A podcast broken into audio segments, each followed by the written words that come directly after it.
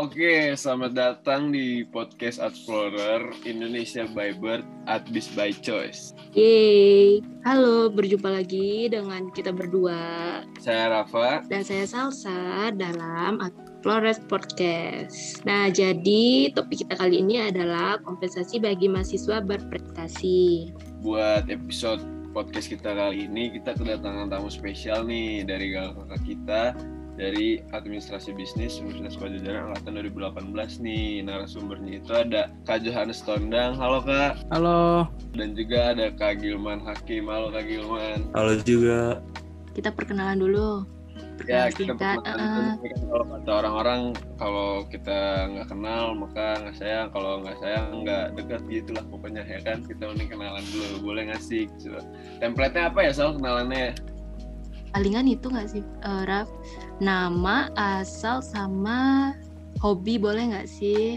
Boleh, boleh, boleh, boleh Hmm. banget sih. Boleh nih dari Kak siapa dulu nih Sal? Dari Kak Johannes dulu deh. Iya, boleh. Boleh eh. oke. Nama saya Johannes Gokma Pramonangan Tondang, asal Medan. Hobi saya bermain game. Wih, halo, halo Kak Johannes. Halo, Sekarang, Oke, boleh sekarang berarti Kak, Kak Gilman nih. Iya, halo. Perkenalkan nama saya Alif Gilman Hakim, bisa dipanggil Gilman. Angkatan 2018, hobi masih tetap olahraga. Udah sih masih tetap olahraga kalau hobi. Asalnya dari mana nih Kak? Asalnya dari Bandung. Oke, siap, siap, Iya. siap. Salam kenal Kak Gilman dan Salam Kak kenal. Kak. Oke, gimana nih? Kita udah bisa masuk ke topik utama kita belum nih Sal? Boleh, boleh nih. Langsung aja nih. Episode kita kali ini kan kompensasi bagi mahasiswa berprestasi kan. Nah, bener.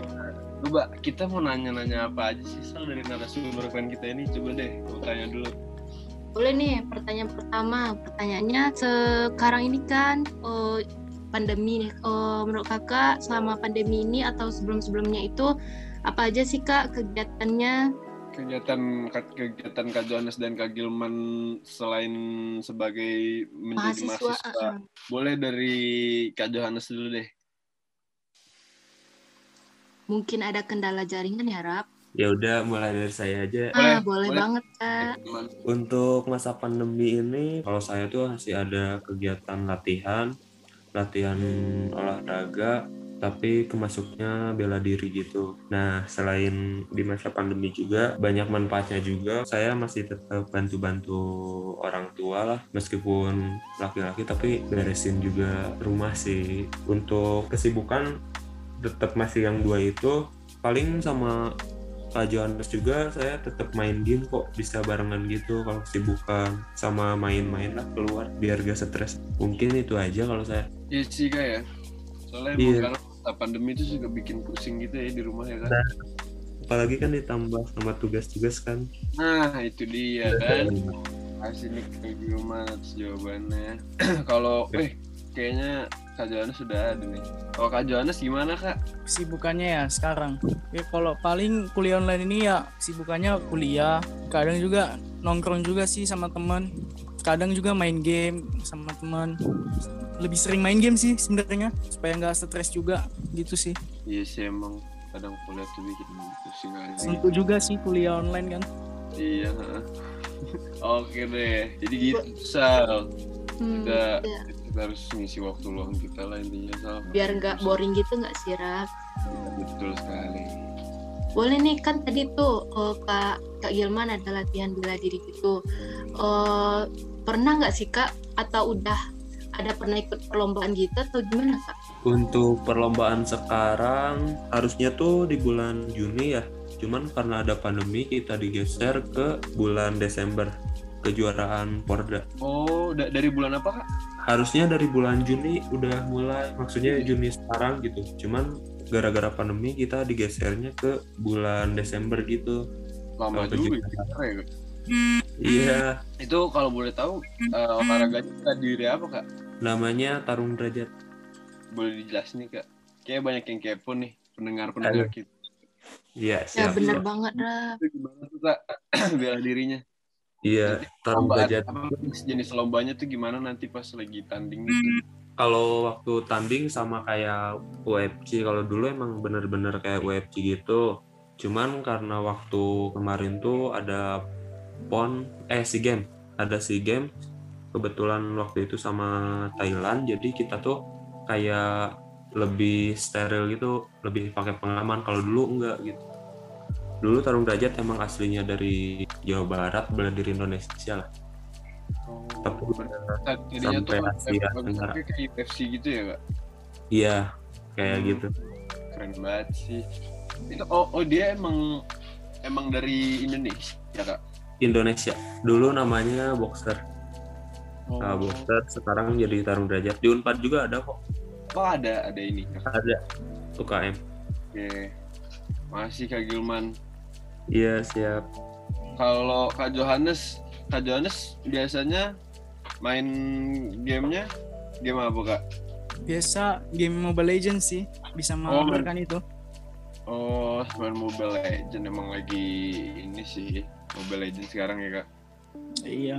memang emang emang harus mencari kesenangan kesenangan sih buat bisa refreshing otak Refreshing. Iya. betul sekali kalau enggak kadang suka pusing aja gitu kan Tapi kadang juga suka pusing sih malah main gamenya. Kadang emosi kenapa aja, kak? emosi aja gitu lah ya kalau main ML ya. emosi emosi aja gitu ya kadang kalau main ML ya Iya kadang. oke deh Hmm, boleh nih pertanyaan selanjutnya nih. Menurut kakak gimana sih pengaruh kompensasi itu sendiri terhadap prestasi baik kakak maupun sebagai mahasiswanya gitu?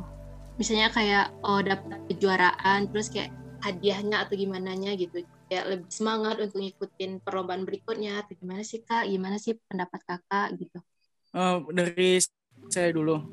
boleh boleh boleh dari ya Kak boleh dulu. kak Kalau pengaruh kompensasi itu ya sangat besar pengaruhnya kan. Kalau semakin besar itu kompensasi yang diberikan, ya maka kayak mahasiswa itu kan makin banyak motivasi kan untuk mengejar prestasi.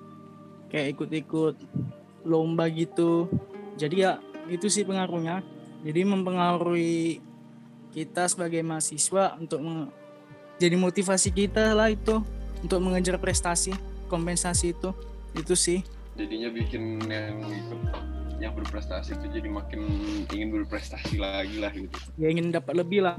Oke makasih kak Johannes kalau misalkan dari kak Gilman? Mungkin kalau dari saya yang pengaruh kontestasi itu eh, orang yang berprestasi itu akan lebih semakin ambis lah. Lebih lebih dari ambis untuk mendapatkan sebuah prestasi. Karena kayak jadi sebagai dorongan gitu pengaruh kontestasi itu kan betul yang dikatakan Jo semakin besar tuh kita akan semakin lebih kayak ambis gitu. Pengaruhnya tuh baik buat masa depan di masa depan. Intinya pengaruhnya baik untuk di masa depan. Iya ya kak. Soalnya mungkin dengan dia dikasih kompensasi gitu terus dia jadi terbiasa sama buat semangat gitu ya. Nah iya semakin Kan, semangat. jadi- Iya jadi jadi orang yang semangat gitu kan. Iya sih emang emang kompensasi itu berpengaruh besar sih. Kan karena kalau misalkan nggak dikasih kompensasi kompensasi kadang malah kayak oh ya udah gitu doang gitu ya kayak Iya betul. makasih banyak Kak Jones dan Kak Gilman Iya siap. ini kita melanjutkan nih Sal ke pertanyaan selanjutnya apa ada yang mau Salsa tanyain nih Oh, palingan itu sih Ra, pesannya. Oh, jadi pesan itu oh, kumpulin tuh prestasi-prestasi kita. Jadi ntar kita kayak sebagai gimana sih? Oh, ntar kalau kita udah dewasa, wah dulu senang banget nih dapat juara ini gitu. Itu aja sih Ra. oke oke oke oke oke Mm-mm. Ini ada pertanyaan ketiga.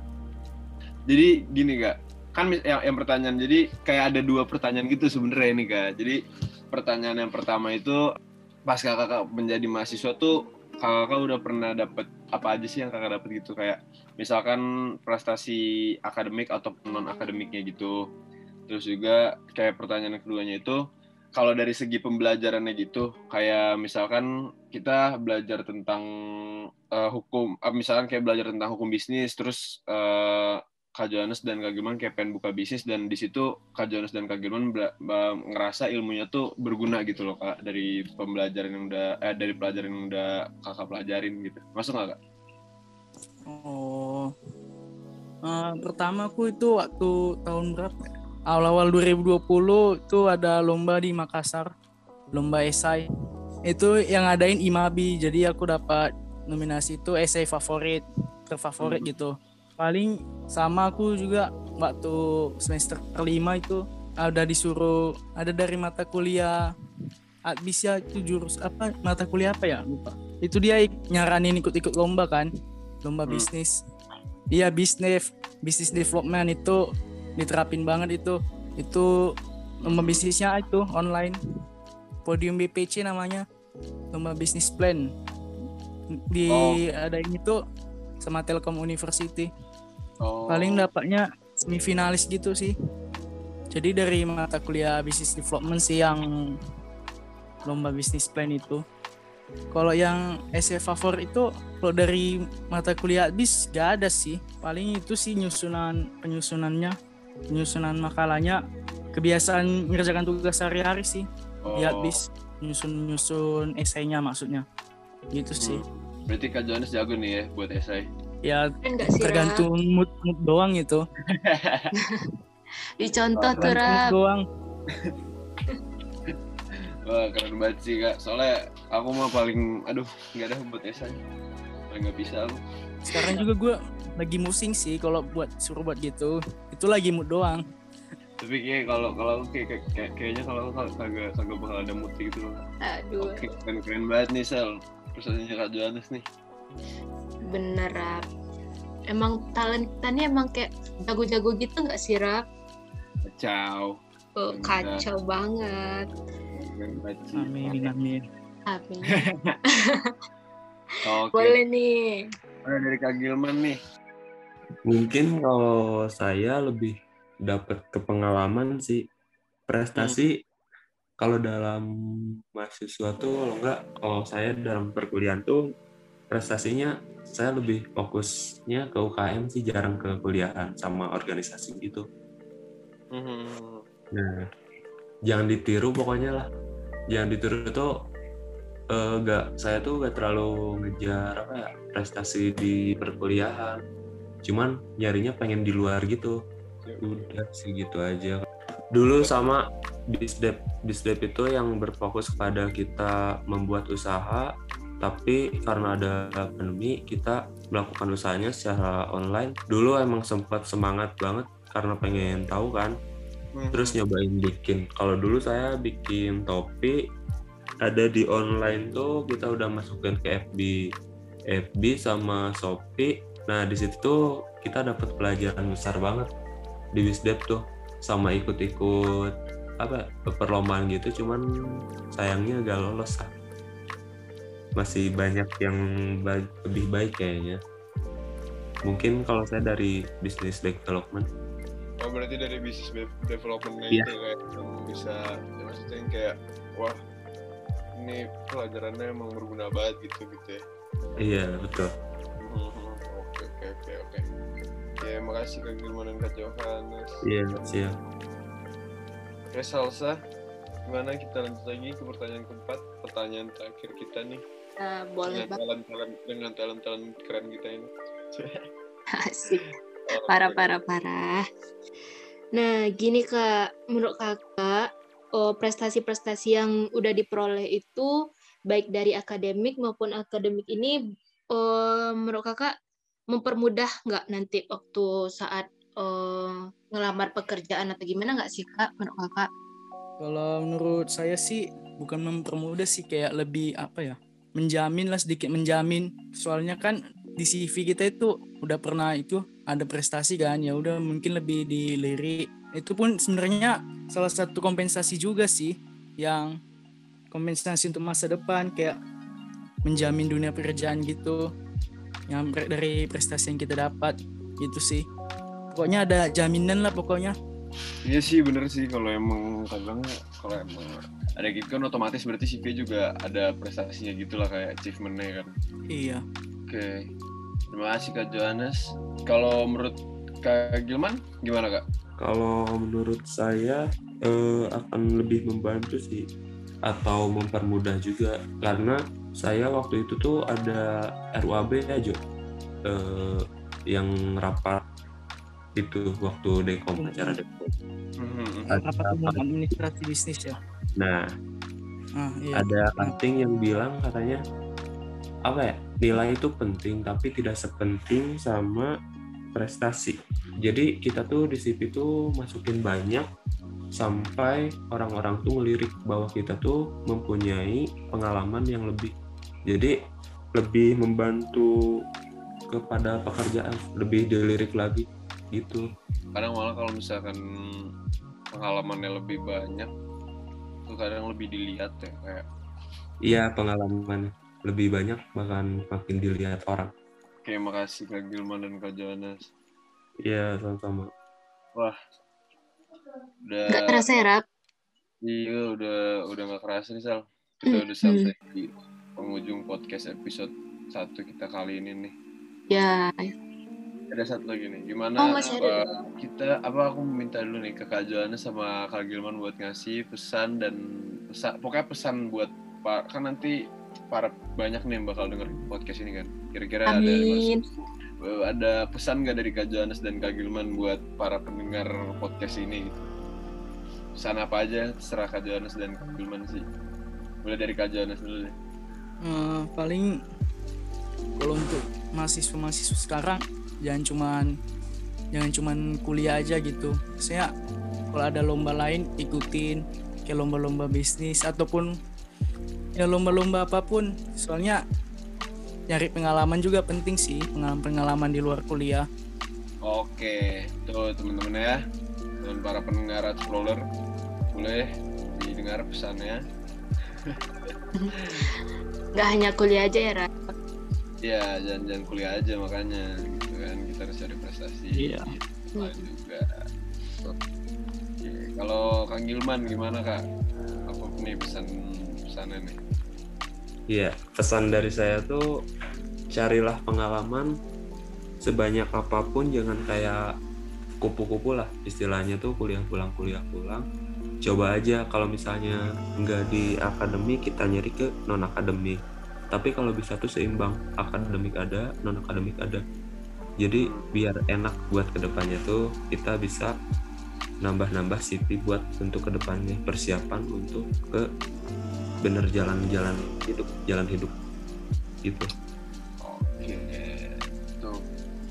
Iya, jangan kupu-kupu lah kayak. nah iya Nah, kita harus cari banyak pengalaman lah. Oke, makasih banyak pesan-pesannya dari Kak Johannes dan Kak Gilman. Gimana Sal?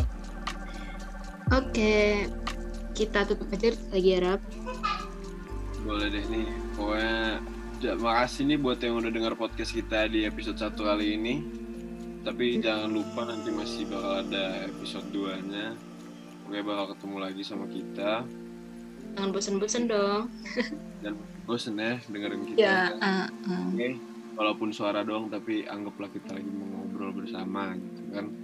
Bersama si ganteng Rafa dan si cantik Sasa. Pede banget ya, Rap. Hmm, hmm. Ah, Dan dan kagak kagak kagak ada tuh briefingnya tuh yang gitu tuh. oh nggak ada ya, aduh Nggak ada tuh nggak ada nggak ada briefing gitu. asik. Ya deh. Dan nggak Oke. kalah kecenya tuh narasumber kita nggak sih? Ya, betul, betul sekali nih narasumber kita nyari susah banget teman-teman nih yang dengar podcast kita nih orang-orang keren. Ya udah kalau gitu sekali lagi terima kasih para para pendengar Explorer. Sampai berjumpa di episode 2. Terima kasih. Bye bye. Bye bye.